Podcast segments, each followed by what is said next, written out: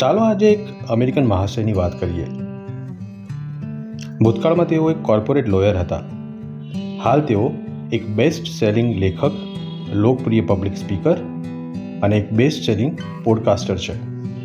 અને ખાસ તો અલ્ટ્રા એન્ડ્યોરન્સ એથ્લેટ છે. દુનિયાના સૌથી ફિટ પચીસ માણસોના લિસ્ટમાં એમનું નામ બોલાય છે. બે હજાર આઠ અને બે હજાર નવમાં એમણે અલ્ટ્રા મોડર્ન વર્લ્ડ ચેમ્પિયનશિપમાં ભાગ લીધો હતો. દુનિયાની આ સૌથી કઠિન એન્ડ્યુરન્સ રેસ છે કે જે ત્રણ દિવસ ચાલે છે. એમાં ચુનંદા એથ્લેટ્સને જ પ્રવેશ આપવામાં આવે છે. પહેલા દિવસે દરિયામાં નવ પોઈન્ટ સત્તાણું કિલોમીટર એટલે કે દસ કિલોમીટર જેટલું અંતર કાપવાનું. એ પૂરું થાય એટલે તરત જ એકસો ને ચુમ્બાલીસ કિલોમીટર જેટલું અંતર સાયકલિંગ કરીને કાપવાનું. બીજો દિવસ બસો ને તોતેર કિલોમીટર ફરીથી સાયકલિંગ કરવાની અને ત્રીજો દિવસ ત્યાંસી પોઈન્ટ છ કિલોમીટર બેક ટુ બેક બે વખત ફૂલ મેરેથોન દોડવાની. અને તે પણ ધૂમ ધકતા તાપમાં. હવે આપણે એક બીજા અમેરિકન વ્યક્તિની વાત કરીએ. એ એક નંબરનો દારૂડિયો છે. ગોબરી ગંધાતી ઓરડીમાં પડ્યો રહે છે. ત્રણ ત્રણ વાર વ્યસન મુક્તિ કેન્દ્રમાં મહિનાઓ સુધી રહી આવ્યો છે. એના મા બાપ એનું મોઢું જોવા પણ માંગતા નથી. એની પત્ની એમનું હનીમૂન પૂરું થાય તે પહેલાં જ એને છોડીને જતી રહી છે. હવે તમને એમ કહેવામાં આવે કે ઉપર જે વર્ણન કર્યું એ બંને વ્યક્તિઓ એક જ છે. તો શું તમે માનશો? હમ. પણ આ સત્ય છે. આ પંચાવન વર્ષના વ્યક્તિનું નામ છે રીચ રોલ.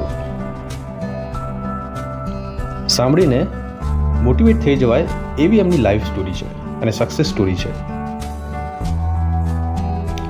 રીચ રોલ નાનપણમાં રાષ્ટ્રીય સ્તરના સ્વિમર હતા અને આ સ્વિમિંગના જોડે જ એમણે સ્ટેનફર્ડ જેવી વિશ્વવિખ્યાત યુનિવર્સિટીમાં એડમિશન લીધું. પણ કોલેજ કાળમાં જ તેઓ દારૂના અને ડ્રગ્સના બંધાણી બની ગયા. અને અહીંથી એમના જીવનનો પડતી કાળ શરૂ થઈ ગયો. શરૂઆત તો સોશિયલ ડ્રિંકિંગ અને ઓકેઝનલ ડ્રિંકિંગથી કરી હતી, પણ ધીમે ધીમે તેઓ આલ્કોહોલિક બનતા ગયા અને ડ્રગ્સના બંધાણી બનતા ગયા.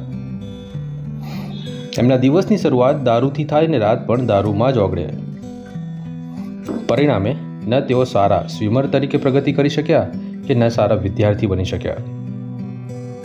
જેમ તેમ કરીને કોલેજ પૂરા થયા પછી વકીલ તરીકે કેરિયરની શરૂઆત કરી. પણ અહીંયા એમણે નોકરી પરથી લગભગ કાઢી મૂકવા પડે એવી સ્થિતિઓ સર્જાવા લાગી. દોસ્તો પણ એક પછી એક દૂર થતા ગયા.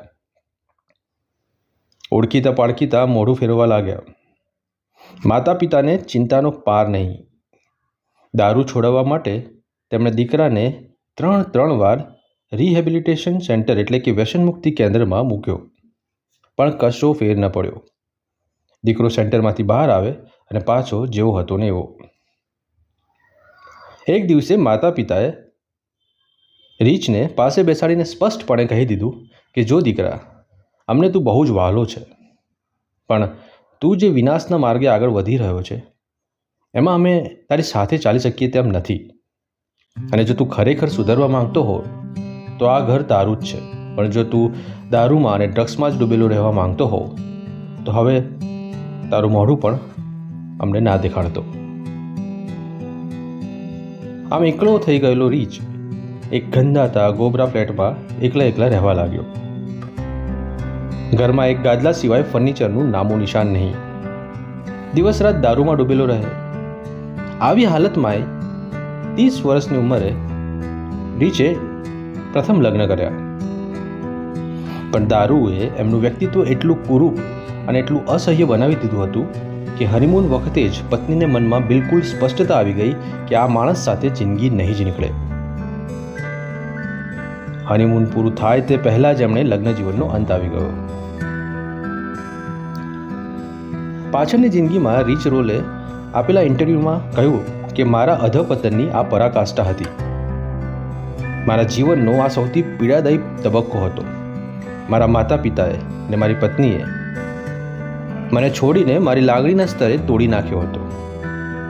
દુઃખ એટલું તીવ્ર હતું કે એનાથી બચવા હું ઓર દારૂ પીતો. આ સમયગાળો છ એક મહિના જેટલો ચાલ્યો. અને આ જ અરસામાં મને તીવ્રતાથી ભાન થયું કે આ હું શું બની ગયો છું? હું મારી જાતને ઓળખી શકતો ન હતો. અને આ જ તબક્કે મેં નક્કી કર્યું કે બસ, બહુ થયું.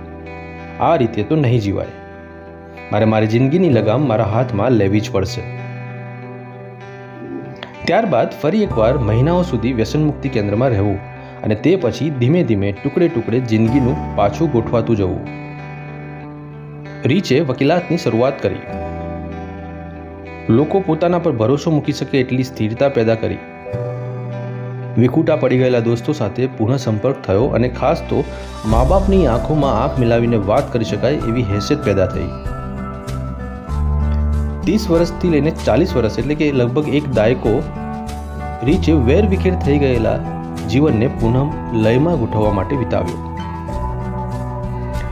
રીચ રોલના નસીબના લીધે જ આ જ દસકામાં એમના જીવનમાં જુલી નામની એક ઉત્તમ સ્ત્રીએ પ્રવેશ કર્યો.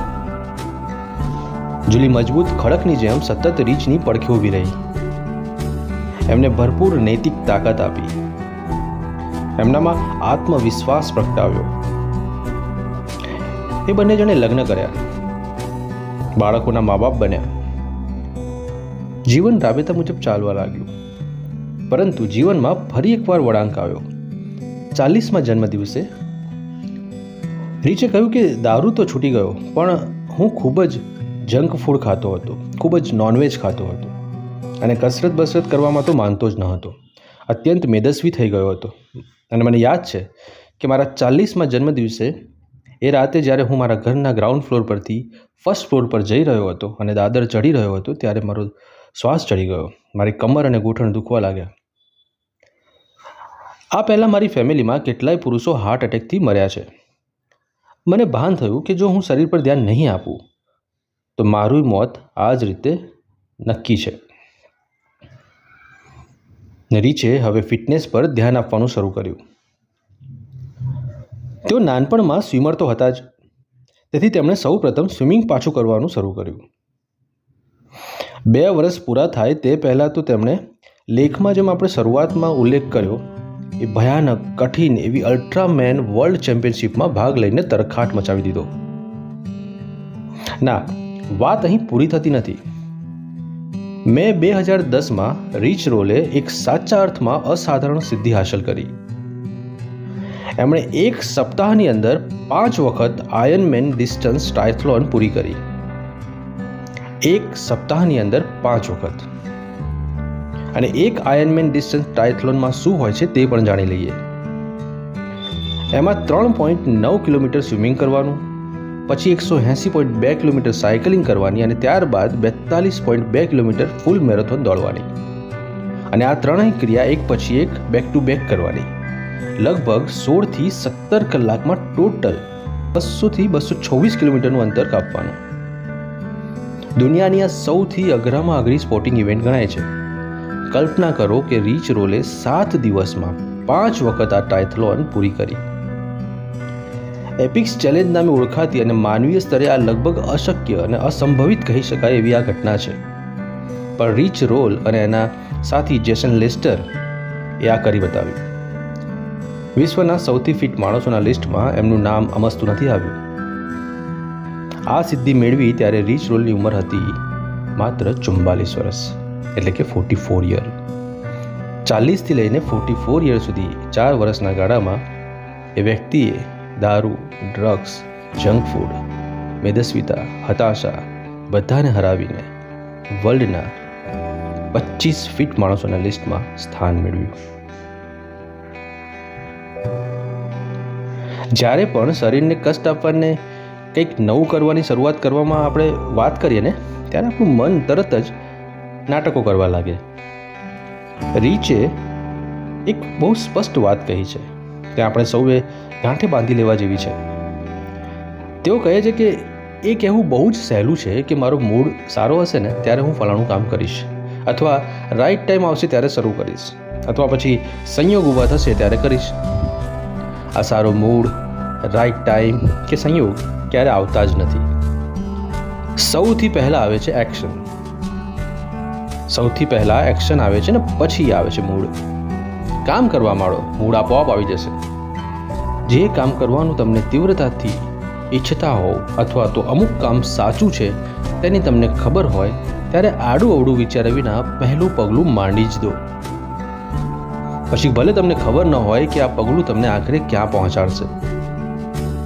અકારણ વિચાર વિચાર કરીને વાતને ગૂંચવો નહીં. જસ્ટ સ્ટાર્ટ બસ શરૂ કરી દો. તમારી સામે આખો નકશો તૈયાર ના હોય તો શું થઈ ગયું? શરૂઆતમાં ધારા પરિણામ ન આવે તો શું થઈ ગયું? કશો વાંધો નહીં. પરિણામની ચિંતા કર્યા વગર તમારે મચી રહેવાનું. અગાઉથી કશુંય ધારી ન લો. દિલ દિમાગ ખુલ્લા રાખો અને બસ ચાલતા રહો.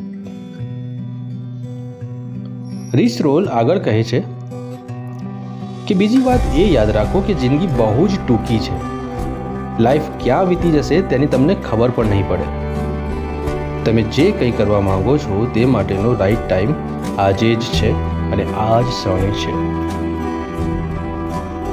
અમેરિકન બેસ્ટ સેલર્સના લિસ્ટમાં નંબર વન પર રહી ચૂકેલું Rich રોલનું finding ultra rejecting middle age becoming one of world's fittest man and discovering myself નામનું સેલ્ફ બાયોગ્રાફી પુસ્તક વાંચવા જેવું છે. થેન્ક યુ થેન્ક યુ મિત્રો. તમે બધા જ ખૂબ જ સરસ કરી રહ્યા છો તમારી જિંદગીમાં. અને આમ જ સરસ રીતે આગળ વધતા રહો. ખૂબ જ પ્રેમ મેળવો, સફળતા મેળવો અને આર્થિક સદ્ધરતા મેળવો એવી આશા સાથે આપ સૌની રજા લઈશ. ફરી મળીશું. આવતા રહેજો અને સાંભળતા રહેજો, મિસ્ટર મોડ્યુલેટર.